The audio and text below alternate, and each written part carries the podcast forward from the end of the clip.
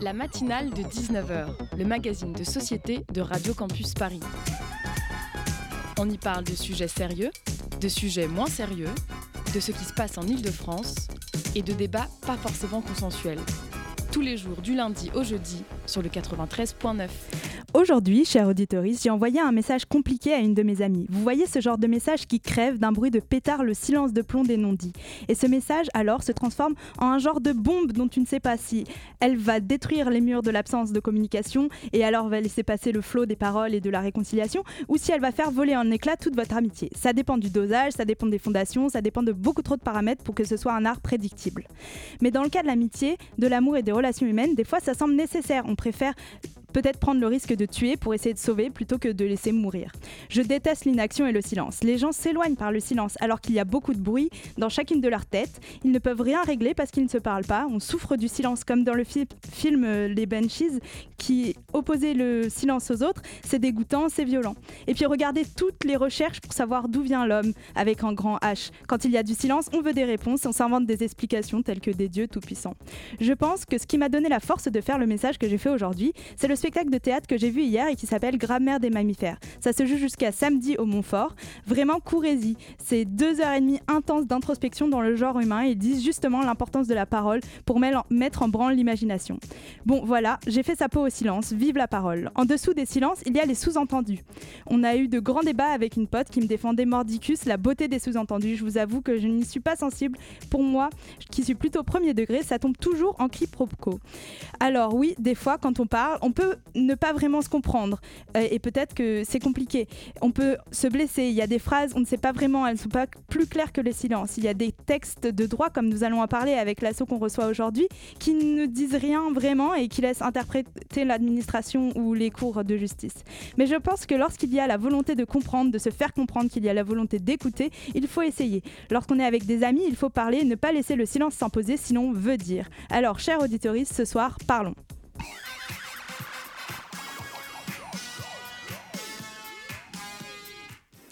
Bonsoir, bonsoir auditeuriste, tu es sur Radio Campus Paris, c'est la matinale de 19h et ce soir c'est moi Elfila Pipelette qui vais te guider au milieu de tous les beaux parleurs.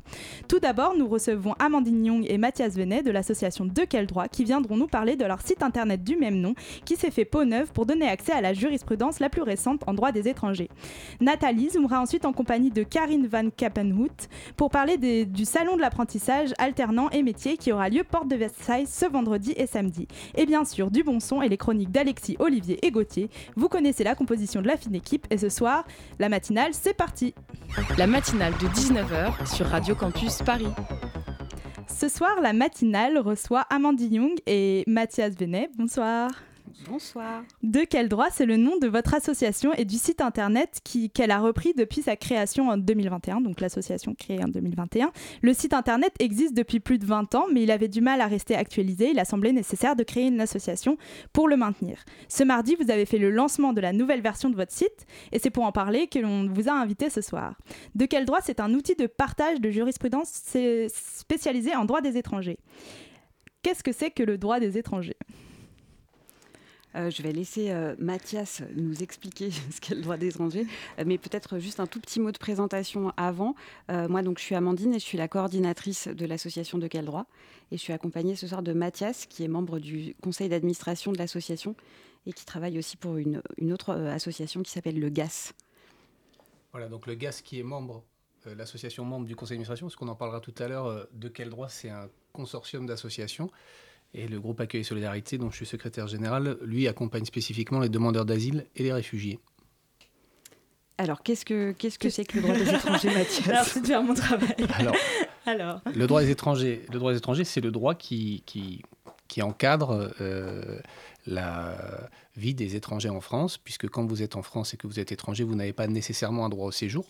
Et souvent, on parle des migrants, des demandeurs d'asile, des réfugiés, tout ça, c'est une catégorie de personnes qui rentrent. Vous pouvez avoir des personnes qui fuient un pays euh, parce qu'ils ont des risques de traitement inhumain dégradant, euh, euh, des risques pour leur vie, pour leur genre, etc. Puis vous avez d'autres personnes qui migrent pour des raisons économiques. c'est pas les mêmes statuts, ça donne pas accès aux mêmes droits. Vous avez des personnes qui sont sans papier, vous avez des gens qui sont régularisés pour des motifs économiques, et vous en avez d'autres qui sont réfugiés. Et euh, ben, c'est le droit qui va un peu vous dire dans quelle catégorie vous pouvez être. Et c'est ce droit-là que les avocats défendent quand un étranger, eh bien, on lui refuse la possibilité de rester en France. Et qu'est-ce que c'est que la jurisprudence? Alors, qu'est-ce que c'est que la jurisprudence? Une jurisprudence, en fait, c'est une décision de justice. Euh, quand vous défendez une personne devant un juge, euh, ce juge y rend une décision. En France, euh, contrairement à l'Angleterre ou les États-Unis, on fonctionne avec ce qu'on appelle le, comme le droit civil, c'est-à-dire que s'il y a un code, il y a un texte de loi qui est voté et le juge se réfère à ce texte de loi. c'est là-dessus qu'il doit statuer. En revanche, il a un pouvoir d'appréciation et si vous vous défendez une situation, vous pouvez lui soumettre d'autres décisions de justice qui ont été prises antérieurement en lui disant, regardez, dans cette situation, un de vos prédécesseurs, il a estimé que cette personne, elle avait le droit de rester en France. À ce moment-là, ça fait une jurisprudence qu'on peut présenter. Et c'est vrai que la difficulté en droit des étrangers, c'est que la plupart du temps, les jurisprudences sont négatives, c'est-à-dire que les juges estiment que la personne n'a pas de droit. Et euh, les jurisprudences positives sont difficiles à trouver. Et c'est tout l'intérêt du site de De quel droit mais pourquoi est-ce que, principalement en droit des étrangers, c'est si important d'avoir accès à de la jurisprudence euh, Et pourquoi est-ce que l'accès au texte seul va pas suffire? Pourquoi est-ce qu'on doit savoir comment la Cour... Euh, bah, parce qu'en fait, vous avez plein de situations différentes, et le texte, il est assez basique. D'accord? Dans un texte, par exemple, si vous demandez l'asile, euh, vous avez une convention qui dit que si vous êtes en danger, vous pouvez obtenir une protection. Sauf que pour obtenir une protection, il faut un récit, il faut expliquer. Et puis vous pouvez avoir euh, une administration euh, qui va estimer que ce récit n'est pas suffisant. Puis après, vous allez le soumettre au juge, et puis avec des évolutions en montrant qu'il euh, y a dix ans, ça ne permettait pas une protection, puis aujourd'hui, ça, le permet. En, droit du travail, c'est pareil. vous avez des personnes qui ne vont pas avoir accès sur le texte au travail, parce qu'ils n'ont par exemple pas suffisamment cumulé de fiches de paye. Mais au regard de situations spécifiques, les juges, on peut estimer que ça permettait d'y prétendre. Il ne faut pas oublier qu'à chaque fois, vous avez l'administration qui refuse, hein, et ensuite euh, une personne qui a accès à un droit à la justice, on est dans la séparation des pouvoirs, et le juge qui peut décider et ensuite obliger l'administration à rendre une décision favorable pour la personne. Oui, en droit des, étrangers, on se trouve dans une situation où il y, a un, demandeur qui demande quelque chose à l'administration, qui va lui refuser, et c'est pour ça qu'on va devant euh, des cours de justice, euh, et, qu'on a des décisions de justice, et qu'on doit accéder aux décisions de justice pour savoir euh, comment est-ce qu'une prochaine personne dans la même situation sera, devra être considérée par l'administration, pour pas qu'il y ait toujours le même refus. Mais pourquoi est-ce que donc, qu'est-ce qu'aujourd'hui, votre. Donc, vous avez créé un site internet pour avoir accès à. Donc, remis au jour un site internet pour avoir accès à cette jurisprudence. Qu'est-ce qui a l'importance euh, de ce site internet de d'internet dans l'accès à la jurisprudence aujourd'hui? Euh, Ce qui est intéressant dans le site de Quel droit, c'est que mm, la première chose, c'est que c'est un site gratuit. Euh, qui met en ligne des décisions de justice sur lesquelles vont pouvoir s'appuyer des professionnels du droit qu'ils soient avocats, avocates ou juristes, mais également, et c'est là aussi tout l'intérêt du site, euh, les, personnes à qui on souhaite donner accès à ces jurisprudences sont aussi des, personnes qui sont travailleuses sociales, par exemple, ou bénévoles d'associations comme la CIMAD, qui accompagnent des, des, euh, personnes étrangères dans l'accès à leurs droits. Euh, et également, euh, voilà, donc on essaye de, donner accès à ces décisions de justice euh, de manière très large et gratuite, encore une fois, pour que les, personnes puissent s'appuyer sur des, décisions positives dans, dans leur travail d'accompagnement. Et ce site est aussi à destination, bien sûr, des personnes directement concernées quand elles ont la possibilité de, de comprendre le droit français, ce qui est extrêmement compliqué. voilà en, parlant de possibilité de comprendre, je pense qu'il y a quelque chose qui est difficile à comprendre, c'est pourquoi est-ce qu'il y a besoin d'un site internet pour faire ça? Pourquoi est-ce qu'on n'a pas directement accès à toutes ces décisions? Pourquoi vous devez, euh, vous devez faire le travail de, mettre tout ça ensemble? Alors, depuis assez récemment, toute euh, l'intégralité des décisions de justice doit être euh, rendue publique de manière dématérialisée par tous les tribunaux. c'est ce qu'on appelle l'open data la, complexité de, tout ça, c'est qu'il y a énormément de décisions de justice qui sont rendues. Et du coup, ça crée un flot, d'informations immense. Et le travail des, juristes de quel droit, c'est justement de, faire une sélection des jurisprudences qui semblent les plus pertinentes pour éclairer des situations de, droit. Euh, on, fait en sorte d'avoir une sélection. Donc, ce n'est pas du tout un site exhaustif. Il n'y a pas toutes les décisions de justice en droit des étrangers euh, sur le site. Ce n'est pas du tout ça l'idée. L'idée, c'est d'en faire une sélection pertinente. On essaye en, euh, préférentiellement de, sélectionner des décisions positives. Euh, avec, euh, avec parfois des avertissements aussi sur le site pour donner un peu le contexte juridique, euh, pour pas non plus créer de faux espoirs, par exemple. Si donc, on, on, voit assez, assez facilement sur le site, quand on suit une arborescence, euh, on, peut, on peut suivre le, cas d'une personne. Enfin, par exemple, je suis travailleuse sociale, j'accompagne une personne. Euh, en suivant l'arborescence du site qui est assez, assez simple, euh, je peux arriver à des décisions de justice concernant qui, qui, ressemblent au, cas de la personne que j'accompagne, avec un petit, un petit drapeau en plus vert ou rouge en suivant si la, décision est positive ou négative pour la personne. Et assez rapidement, je peux avoir une, photographie euh, de, des, décisions intéressantes euh, pour, pour, euh, pour la personne. Votre site, il a essayé d'en fait de, il essaye d'organiser un peu une jungle d'informations qu'on va trouver sur Internet à travers l'open data, à travers une logique qui vous vous a semblé être la meilleure pour les travailleuses et travailleurs qui vont se, se servir de ces matières. Et donc ça, c'est le point de vue que vous, vous prenez. Pourquoi est-ce qu'il vous semble nécessaire d'avoir ce point de vue à côté de... Euh, bah, je pense qu'il y a d'autres moteurs de recherche un peu qui doivent exister. Euh, quel est, donc, en plus général, je vois mon invité qui fait non de la tête. euh, plus général, euh, comme qui regroupe plein de jurisprudence avec, un, avec de la recherche. et pourquoi est-ce que le vôtre il est spécial Et par exemple, est-ce qu'il y a des dérives dans les autres systèmes qui existent qui vous ont semblé nécessaires de alors justement, c'est important de revenir sur la base. C'est un, site de jurisprudence en droit des étrangers. Euh, le droit des étrangers, c'est une matière qui euh, prend beaucoup de temps pour les personnes qui travaillent dessus, qui en laissent peu pour les recherches.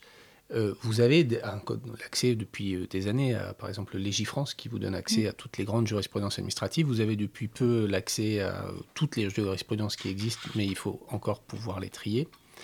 Donc euh, la, vraie plus-value de ce genre euh, d'outils par rapport aux autres, c'est qu'il euh, y a une équipe derrière qui fait le travail de fond, et vous avez accès à des jurisprudences dans un contexte de tri qui est hyper précieux.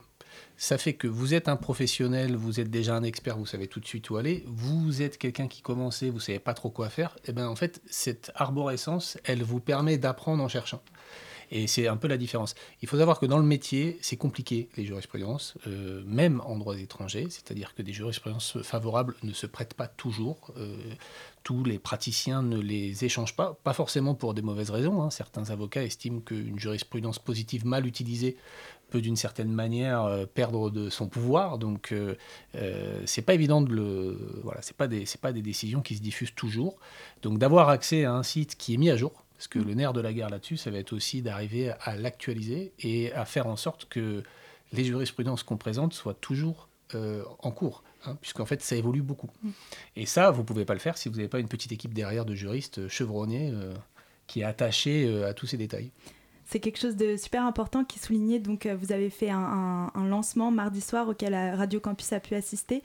Et une de vos invitées euh, soulignait le fait que ce n'était pas de l'intelligence artificielle, mais de l'intelligence collective avec la présence de véritables juristes derrière qui vont recevoir des décisions ou en chercher, en trouver, euh, les décortiquer, les placer dans une arborescence, puis les rendre. Est-ce que vous, ça vous convient, cette intelligence collective comme je crois que c'est la, clé du succès de, l'association. Euh, et, du coup, c'est aussi le moment de vous parler de, toutes les personnes qui entourent euh, l'équipe de, mm-hmm. juristes. Aujourd'hui, on a deux juristes à mi-temps euh, et une stagiaire qui, travaille sur, sur le, fond. mais autour de, cette équipe juridique, il y a des associations qui, sont, qui sont hyper importantes euh, qui, sont, qui, ont, qui ont pignon sur rue en, droit des étrangers qui sont, et qui, et qui euh, partagent des jurisprudences avec l'équipe et qui font aussi la relecture des thématiques. Euh, on a des personnes ressources qui font la, relecture des thématiques. Du coup, c'est en ça qu'effectivement, on n'a pas affaire à des robots, on a affaire à des personnes. Euh, Est-ce que je peux citer les, associations? Oui, allez-y, si vous nous euh, expliquez un petit peu pour pas faire une liste. Oui, ouais. on a, on a une association qui s'appelle l'ADDE, qui est l'association pour la défense des les, avocats pour la défense des droits des étrangers. Donc c'est une association avec uniquement des avocats. Euh, qui du coup drainent beaucoup de, enfin travaillent beaucoup avec la jurisprudence et, euh, sont, précisément euh, travaillent précisément dans ce domaine-là. On a le COMED également, qui est une, association qui travaille plutôt sur la question les questions de santé pour les personnes exilées. Il y a une association qui s'appelle Droit d'urgence, qui propose des, des, permanences et des dispositifs d'accès au droit en Ile-de-France, essentiellement. Euh, une association qui s'appelle Espace, qui est une formidable euh, association en, région PACA, à Marseille. Euh, c'est un centre de ressources en droit des étrangers.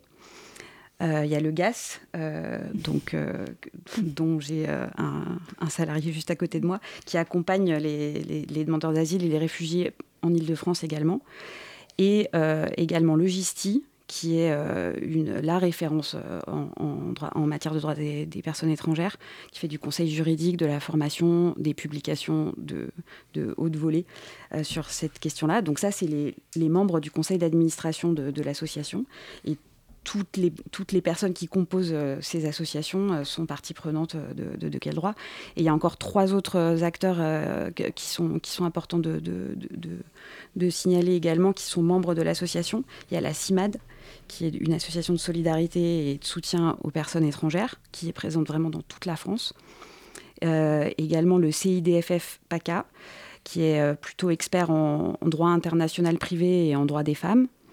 Et euh, également l'ANAFE, qui est une association qui travaille sur les, questions des, frontières. c'est important de vous donner cette liste parce que je crois que ça fait un petit peu, ça, explique un peu tous les champs dans lesquels de quel droit euh, travaillent ou seront, on va être amené à travailler. Euh, parce que euh, voilà, c'est un site qui, vous l'avez dit, il a 20 ans.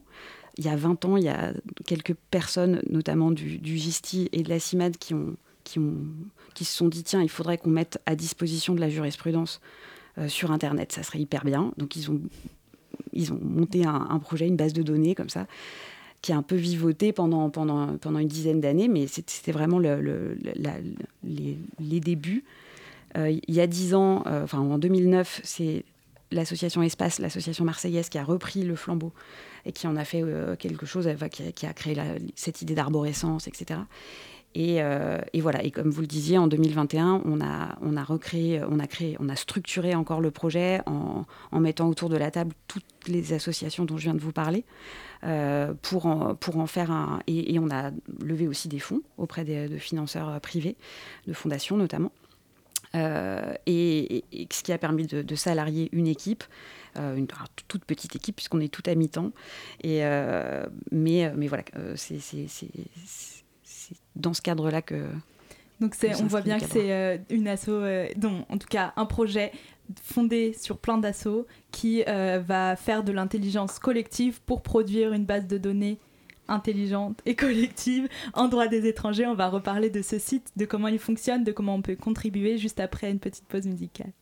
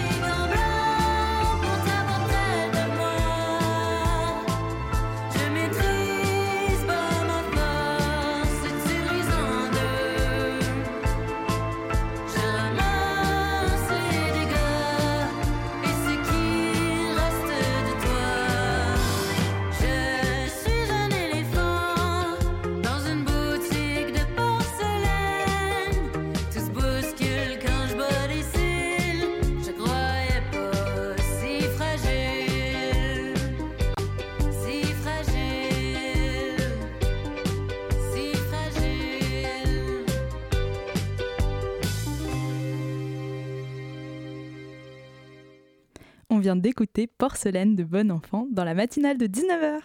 La matinale de 19h sur Radio Campus Paris. Et nous sommes toujours en compagnie d'Amandie Young et Mathias Venet qui viennent nous parler de leur site internet qui s'appelle De quel droit et qui regroupe la jurisprudence en droit des étrangers. On a parlé de l'importance de la jurisprudence dans ce domaine et en règle générale, de l'accès à cette jurisprudence euh, sur internet. on va parler maintenant plus précisément de votre site, de sa structure. Euh, comment est-ce que vous avez euh, choisi cette structure? Vous disiez que c'était un, de vos partenaires qui l'avait choisi. Il y a deux, deux façons de rechercher dans votre site internet, soit par mots-clés, soit en arborescence. Est-ce que vous pouvez nous expliquer? Euh, oui, absolument. Euh, on, a effectivement une, manière de rechercher, euh, de rechercher de la jurisprudence assez classique qu'on retrouve dans, un peu tous les sites, hein, avec un moteur de recherche qui a. donc, on tape les termes qu'on souhaite chercher et on arrive à, toute une liste de, de résultats. On peut aussi chercher par euh, numéro de décision de justice, par juridiction, par date. Enfin voilà, il y a tout. Hein. Euh, mais également, euh, on a donc cette, idée d'arborescence. donc les, thématiques de droit sont, rangées par, rubrique. Et en suivant les, rubriques, les sous-rubriques, on arrive de manière assez intuitive au cas souhaité. Euh, c'est comme des tiroirs dans des tiroirs. Est-ce que vous n'avez pas peur, euh, je me demandais, euh, que ça enferme le raisonnement juridique, que ça ne permette pas de création en allant chercher dans d'autres domaines pour s'inspirer ou... alors l'avantage du, tiroir, justement, c'est que pour y arriver, il faut déjà en passer un certain nombre. Donc ça permet au contraire de s'assurer que l'idée et le raisonnement juridique qu'on a, il est pertinent. Euh, parce qu'il s'agit de défendre euh, les droits d'une personne sur la base d'un texte légal et devant un juge. Hein. C'est vrai qu'une plaidoirie en droit des étrangers, c'est pas nécessairement euh, une plaidoirie sur l'histoire de sa vie, ses souffrances, etc. Hein. Donc c'est vrai qu'il faut être assez rigoureux et éviter de partir un peu dans tous les sens. Donc l'idée, c'est d'avoir une jurisprudence qui soit utile pour la personne qu'on défend et de s'assurer qu'au passage, il n'y a pas d'autres euh, stratégie qui puisse être mise en œuvre. Et c'est vrai que le côté euh, déroulement euh, de ce type permet de s'assurer qu'on ne fait pas n'importe quoi. Vous parlez de plaidoirie en droit des étrangers, on plaide encore en droit des étrangers? Ah, Vous plaidez, quand vous êtes avocat, vous arrivez devant le juge administratif, vous arrivez devant le juge des libertés de la détention pour les cas de rétention, vous arrivez devant tous les juges qui existent. Hein. Et euh, quand vous êtes aussi travailleur social, vous plaidez pas, mais par contre vous pouvez, travailleur social ou juriste, hein, parce qu'aujourd'hui, par exemple, dans le milieu associatif, il y a vraiment un nouveau métier qui s'est créé, c'est le juriste travailleur social qui est juriste de formation, mais qui travaille de manière un peu plus large sur les problèmes d'accès au droit, euh, et qui lui va devoir aussi se retrouver à travailler sur des raisonnements juridiques. Et ce genre de site lui permet de s'assurer de ne pas être à côté de la plaque. Je vous demandais ça parce que euh, à la conférence de mardi, on parlait aussi beaucoup du fait qu'il y avait euh, de moins en moins de collégialité, de moins en moins d'accès aux avocats dans ce domaine du droit. Est-ce que c'est quelque chose aussi que votre site essaye de je sais pas, de pallier, pas vraiment, puisque sans avocat, on peut pas le faire. Mais... Non, justement, c'est plutôt euh, la possibilité pour un plus grand nombre d'avocats et un plus grand nombre de, de praticiens de s'assurer que quand ils ont une situation à défendre, euh, ils sont en mesure de le faire. Il y a des avocats qui ne sont pas spécialistes et qui sont pourtant mm. tout à fait en capacité de monter un, un, dossier, mais le fait d'avoir accès à ce genre de, site, c'est quand même très confortable euh, dans ce genre de défense. Et à la fin de cette arborescence, quand on descend jusqu'en bas, on arrive donc à, un résultat avec euh, plusieurs euh, décisions de justice qui devraient être dans le domaine qu'on recherche, qui vont avoir des pastilles de couleurs donc assez intuitives, avec euh, donc vert, neutre ou, bien rouge. Et vous choisissez des parties de la décision qui sont importantes. Comment est-ce que vous faites ce choix Qui travaille?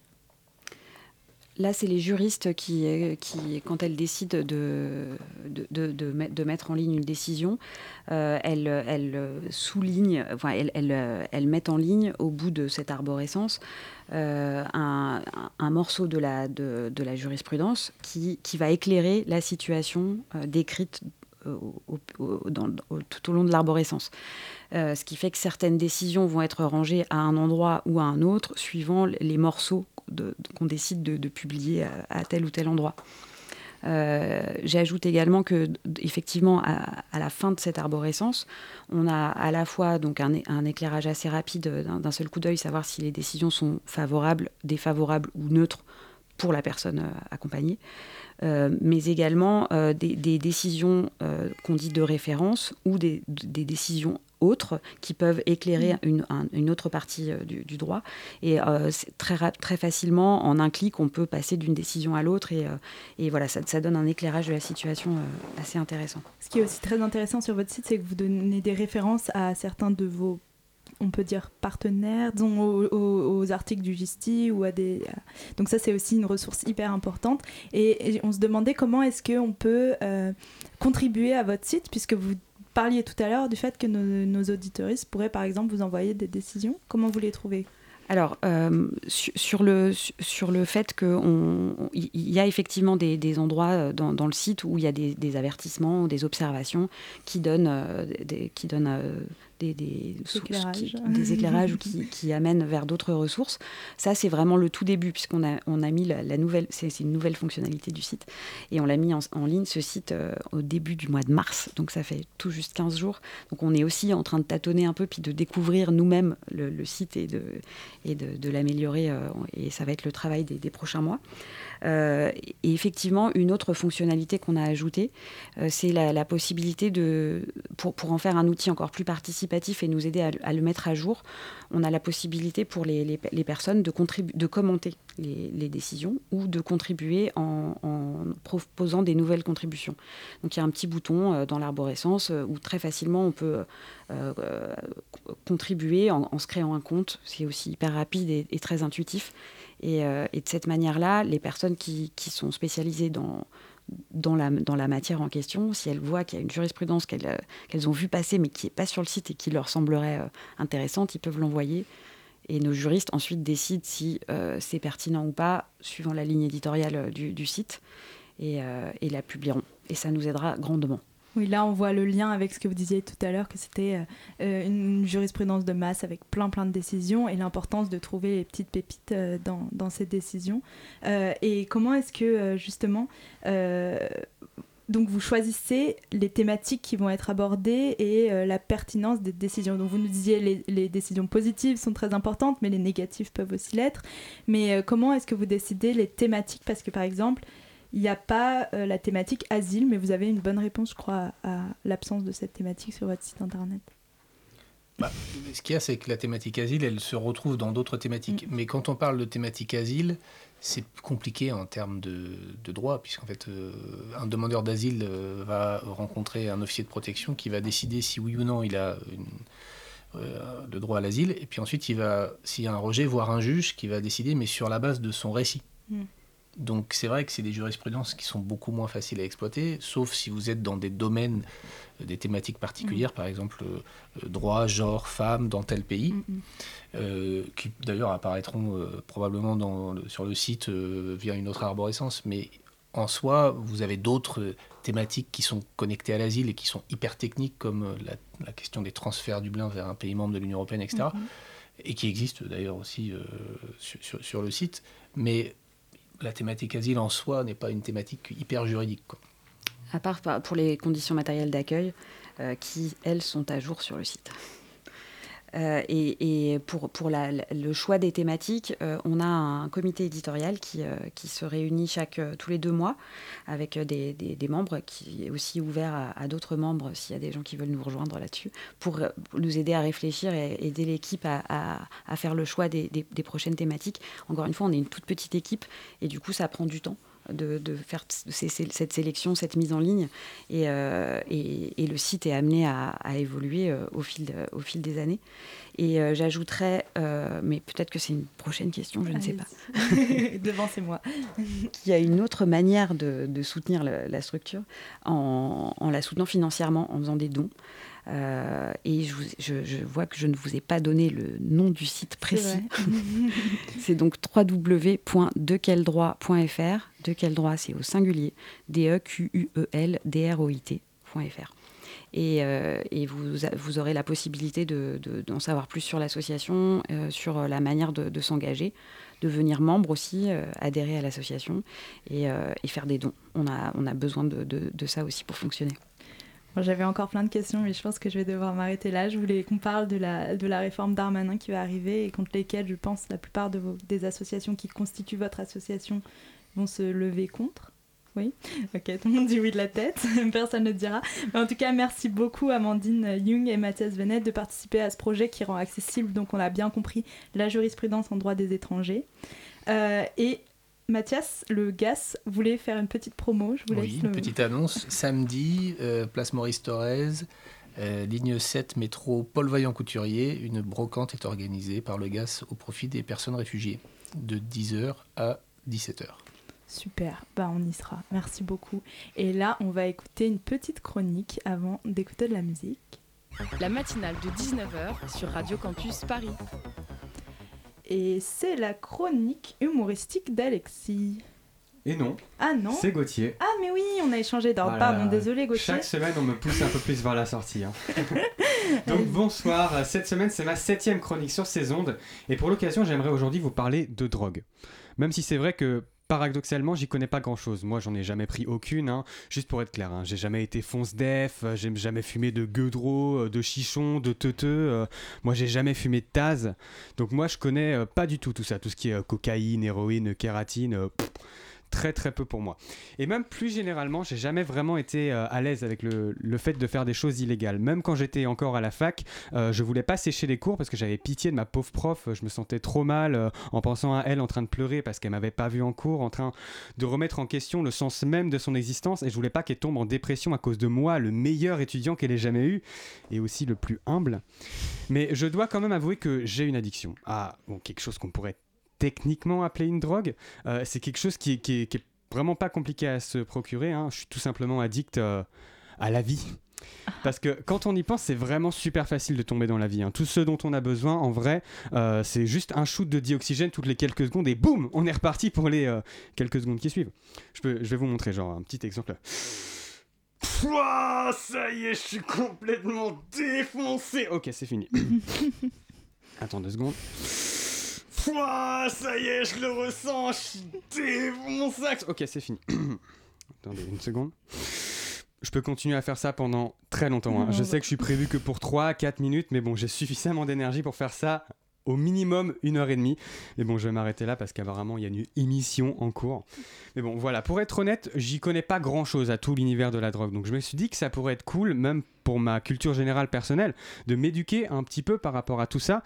Euh, donc j'ai fait des recherches sur Internet et euh, je suis tombé sur une école de deal de drogue. Euh, donc c'est une, une, licence en trois ans que je vais commencer lundi prochain.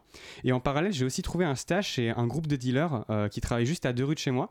Comme je viens d'un petit village, on les appelle le gang du four à pain. je leur ai donc je leur ai juste envoyé un CV, une lettre de motivation et puis bah, ils m'ont accepté quoi. Donc j'ai plutôt hâte de commencer parce que franchement, c'est plutôt bien payé. Euh, il n'y a pas beaucoup d'horaires, c'est assez flexible et j'ai même le droit euh, à 50 euros ticket resto tous les mois. Euh, donc ouais, pas mal. Du coup, je reviendrai sûrement, enfin, je reviendrai forcément à Radio Campus Paris chaque semaine pour vous faire un petit peu une mise à jour de comment ça se passe. Je croise les doigts, j'espère vraiment que je vais réussir mes examens et devenir addict au crack d'ici là, parce que l'école m'a dit que c'était super important. Et juste avant que je finisse la chronique, peut-être que vous voulez savoir le nom de l'école de deal de drogue dans laquelle je vais étudier? Ouais. Ça s'appelle l'Elysée. Boum Dans tes dents, Macron Merci. Wow, alors attends, attends celui-là, mais je l'ai complètement détruit, quoi Oh là là, mais il va jamais s'en remettre ah, une bonne chose de faite. Merci de m'avoir écouté. Merci beaucoup. Gauthier. C'est ça. et euh, restez avec nous parce qu'on a aussi un salon des métiers. Peut-être ça pourrait t'intéresser pour euh, juste après la musique.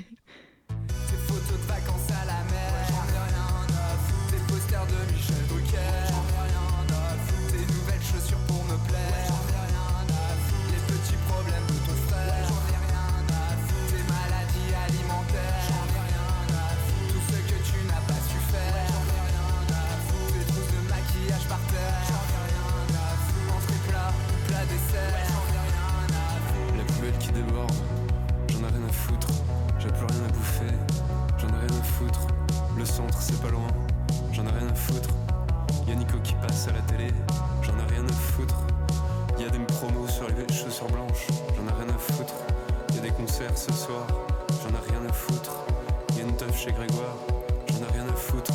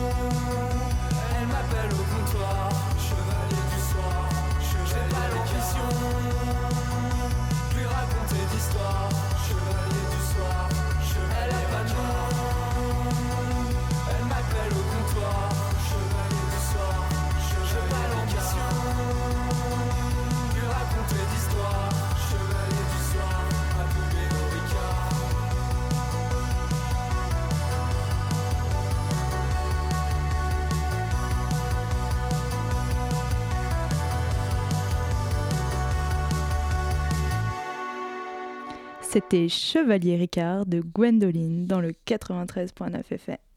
La matinale de 19h sur Radio Campus Paris. Et tout de suite, on écoute la chronique hebdomadaire de Olivier. Dans la nuit du 16 août 1951, le village de Pont-Saint-Esprit, dans le Gard, va être le théâtre d'un événement incroyable. Cela fait déjà une semaine que les trois médecins de la petite bourgade observent un afflux inhabituel de patients se plaignant de troubles gastriques, diarrhées, nausées et autres frissons.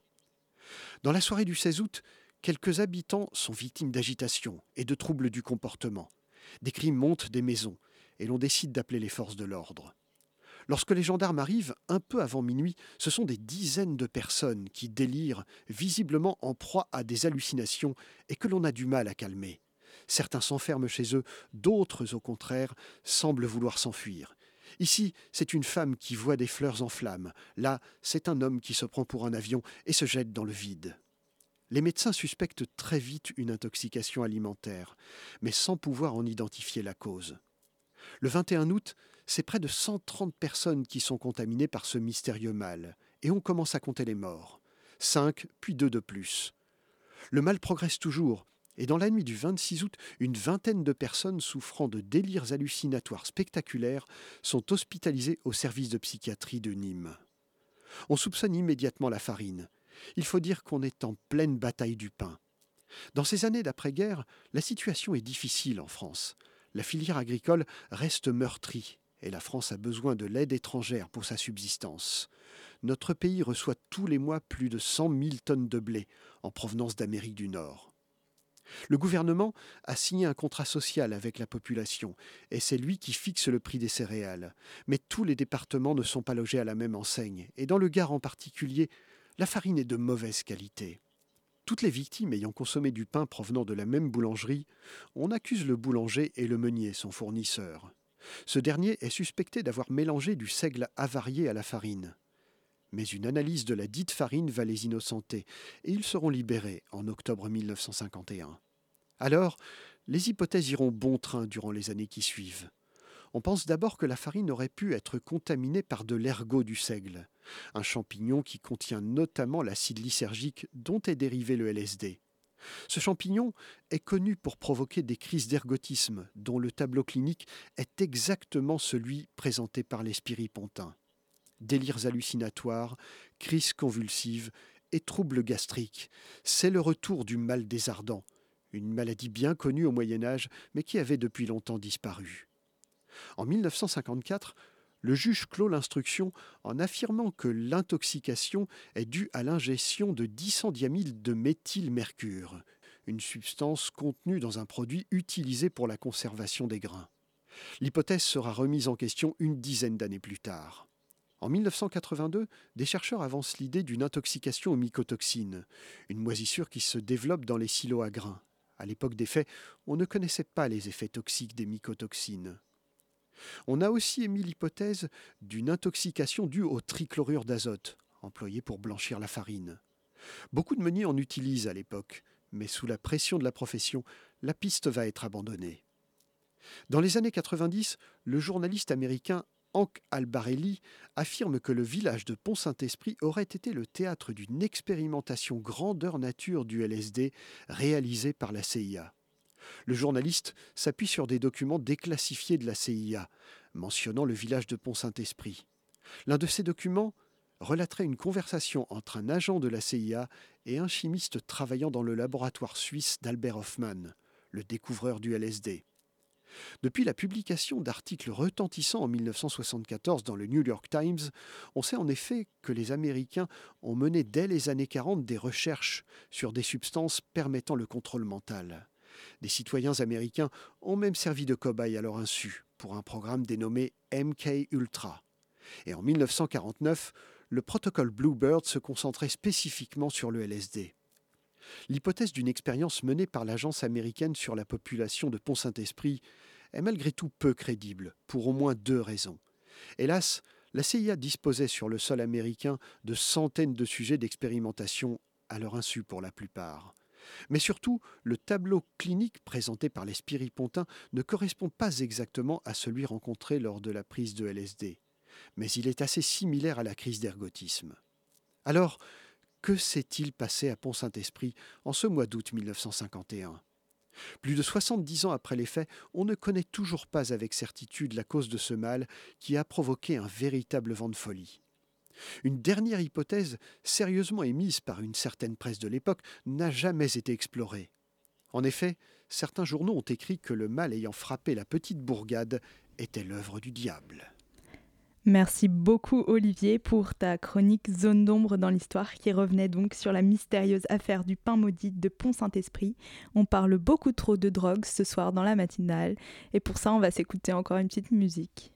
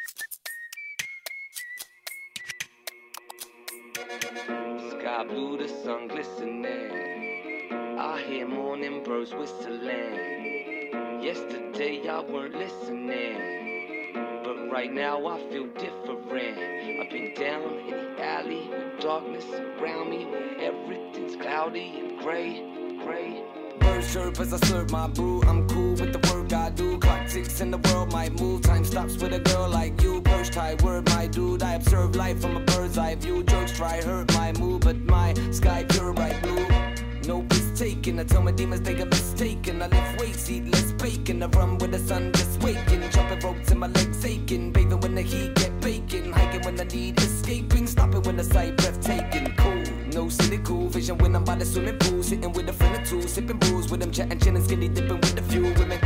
Just a simple musician getting loose when I'm in the booth, spitting singing tunes, ripping new rhythm, scribbling cool shit to the syllables, fitting this shot of Remy got me merry. Followed by a shot of Henny while I'm voluntary, solitary. Hand on my belly, bumping my confetti, popping by the chili. Then I get a cute message on my celly. Who's this? That Hottie Betty, pretty stunning, something like Holly Berry. Hurry up, honey bunny, come and get me, cause I got another bottle with me. Better bring your bed body quickly, bottoms up. We can swallow plenty, we ain't gotta stop till the second bottle empty. Then she unzips my flyer. Till I twitch and whine with desire. Wired up by her shit is fire, sizzling like a kitchen fire. Finna make it flying, bitch, sing higher than the very high bitch Mariah. Higher than the little children's choir, busting the grill, Richard Pryor. Feeling like Sheen, living my dream, sharing my life with the right queen. Tearing my mics, getting my green, feeling mad like, get what I mean.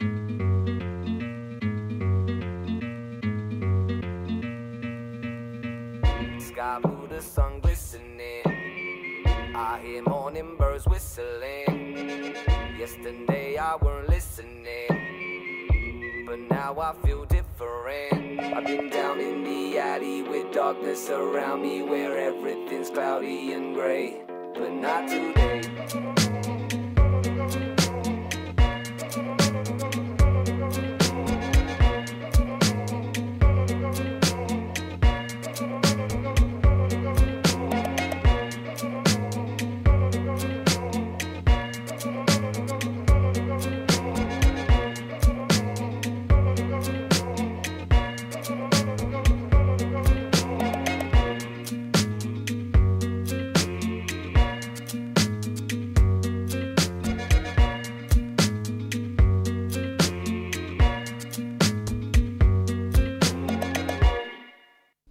C'était Not Today sur le 93.9. La matinale de 19h sur Radio Campus Paris. Et Alexis m'a rejoint dans le studio pour sa petite chronique. Ah, pas de virgule maintenant, mais c'est pas grave. Donc, de quoi va-t-on parler? De terrain mal éclairé, de pelouse catastrophique, diffusion de télé minimaliste. De quoi parle-t-on? Du football féminin en France qui tarde à se développer et à se professionnaliser aux grandes dames des joueuses et des supporters. Eh oui, des joueuses qui glissent dans des flaques de boue, un public clairsemé dans les gradins, une diffusion TV qui se coupe sans raison valable, des noms de joueuses écorchés par les présentateurs. Ce sont des scènes devenues habituelles sur les pelouses de D1 Arkema, le premier échelon du football féminin français. Elles se sont encore reproduites le week-end dernier lors du match opposant Rodez et Le Havre, une rencontre disputée dans des conditions dignes d'un match de district. Depuis plusieurs mois, des joueuses, des journalistes, mais aussi des supporters frustrés et déçus par un tel spectacle alertent sur le traitement réservé à la première division en France. Le 20 janvier dernier, le média Footeuse, consacré à l'actualité du football féminin, dénonçait dans une lettre ouverte des terrains impraticables au haut niveau, très dangereux pour les joueuses. Dans de telles conditions, les joueuses ne parviennent pas à jouer correctement leur football et risquent la blessure. Une étude publiée en 2021 par la British Journal of Sport Medicine démontre que les footballeuses sont deux fois plus exposées à des blessures graves que leurs homologues masculins. Et même en dehors du terrain, les stades ne sont pas pensés pour le sport de haut niveau. Certains ne possèdent même pas de buvette et de toilettes pour le public. Surtout, ils ne sont pas non plus adaptés à la retransmission télé, avec un éclairage souvent défaillant, des caméras qui ne sont pas protégées des intempéries ou qui sont mal positionnées. Les conséquences sont désastreuses pour la visibilité et l'attractivité du football féminin, puisqu'on observe une baisse des audiences et de la fréquentation des stades depuis le début de la saison. Si Canal, le diffuseur officiel, fustige des infrastructures inadaptées à la diffusion télé, rappelons que la chaîne cryptée fait aussi preuve d'amateurisme en mobilisant seulement deux caméras pour filmer les rencontres. Et pour ne rien arranger, le contrat de diffusion de Canal expire dans six mois et les candidats à un rachat des droits télé se font rares. Or, les droits télé sont vitaux dans l'économie du football. Ils représentent un peu moins de 50% des revenus du foot féminin français et sont l'une des clés de son développement. En Angleterre, où les filles jouent dans les mêmes stades que les garçons, Sky Sport et la BBC déboursent l'équivalent de 9 millions d'euros par an pour diffuser la première ligue féminine. En France, Canal investit seulement 1,2 million d'euros par an.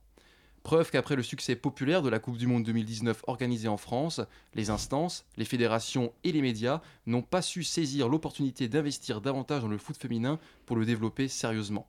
Et à la fin, ce sont les joueuses qui le payent sur le terrain. Merci beaucoup Alexis. Je voulais noter quelque chose que tu as dit, qu'elles se blessent plus à cause des conditions. Et je pense que ça participe grave au fait qu'on dise bah elles sont plus fragiles. Finalement euh, il y a un, cercle vicieux euh, qui se crée un peu. Bah, en tout cas, il y a un véritable cercle vicieux parce que comme c'est des terrains qui sont de très mauvaise qualité, bah, le jeu est moins bon. Enfin, le, jeu est forcément bon. C'est plus difficile de faire un dribble ou un mm. passement de jambes dans la boue. Donc, par conséquent, y a, le spectacle va forcément être moins attractif. Donc, les gens vont moins regarder. Donc, moins de sponsors qui sont attirés par le foot féminin et moins de gens qui veulent diffuser la télé aussi. Et donc, moins de retombées économiques pour le foot féminin, moins de développement et donc des moins bons terrains, etc. Est-ce que tu as entendu des, des, actions qui auraient lieu pour euh, un peu euh, bah, médiatiser ce problème? Par mhm. exemple, euh, je sais pas, inviter des mecs à jouer sur ce genre de terrain ou, Ah non, bah non, non, comme dit, les, les, mecs qui jouent sur ce genre de terrain, ils jouent en district, quoi, donc le plus bas niveau français normalement. non, après, il y a des, quand même des, quelques évolutions. Par exemple, je sais que le club du Havre, bah, les filles jouent dans, un, dans le, dans, le, même stade, par exemple, que les garçons. Et ça, c'est même dans un nouveau stade, je crois. Et bon, après, pour les clubs qui ont le plus d'argent comme Lyon ou Paris, bah, elles, elles ont quand même des infrastructures qui sont vraiment professionnelles, avec un vrai stade, et elles jouent vraiment à un très très haut niveau. quoi. Mais euh, non, j'ai pas trop entendu de s'il y a des initiatives. En tout cas, il y a des médias bah, comme les footeuses qui se sont créés ces dernières années pour parler spécifiquement de football ou de sport féminin et qui régulièrement relayent le problème. quoi. Mmh. Mais les instances et notamment la Fédération française de football, vont dans leur communiqué dire bah regardez il y a de plus en plus de, de, licenciés qui jouent au foot de plus en plus de filles qui jouent au foot mais en fait derrière ça suit pas vraiment et, euh, et les clubs français bah voilà il y a un gouffre entre le PSG et Lyon qui sont en Ligue des Champions et des tout petits clubs comme Rodez qui c'est de l'amateurisme littéralement quoi alors qu'ils sont quand même en première division donc il y a un vrai problème euh, structurel en fait Merci beaucoup pour toutes ces explications. On revient après une petite musique. Slamming on the red wine. I don't look good when I cry. You didn't want me to. Love like a teenage would try with feelings made out of glass. You never want me to. Don't make this louder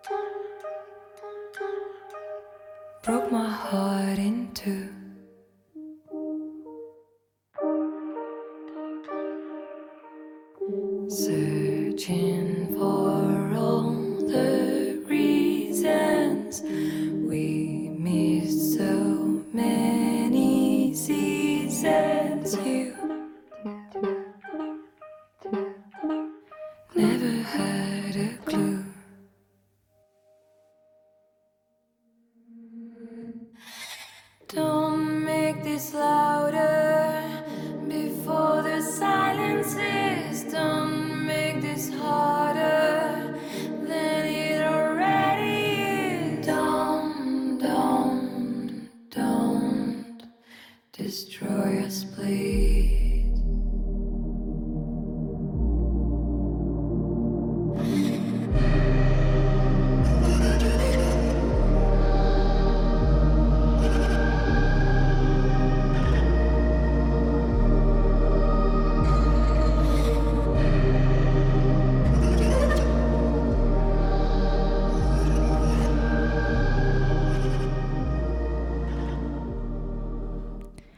C'était I Don't Look Good When I Cry de Silly Boy Blue, une sélection de la Fresh List sur Radio Campus Paris. La matinale de 19h sur Radio Campus Paris. Et pour la toute, toute dernière partie de cette émission, j'accueille Nathalie dans le studio qui est venue nous parler d'un événement qui se passe ce week-end. Salut. Oui, alors ce week-end, il y a un événement important à ne pas manquer pour toi qui es lycéen, lycéenne, collégien, collégienne ou étudiant, étudiante en train de penser à tes projets d'avenir. Il y a le salon apprentissage, alternance et métiers qui sera à Paris, à Porte de Versailles, demain, vendredi 17 mars et après-demain, samedi 18 mars.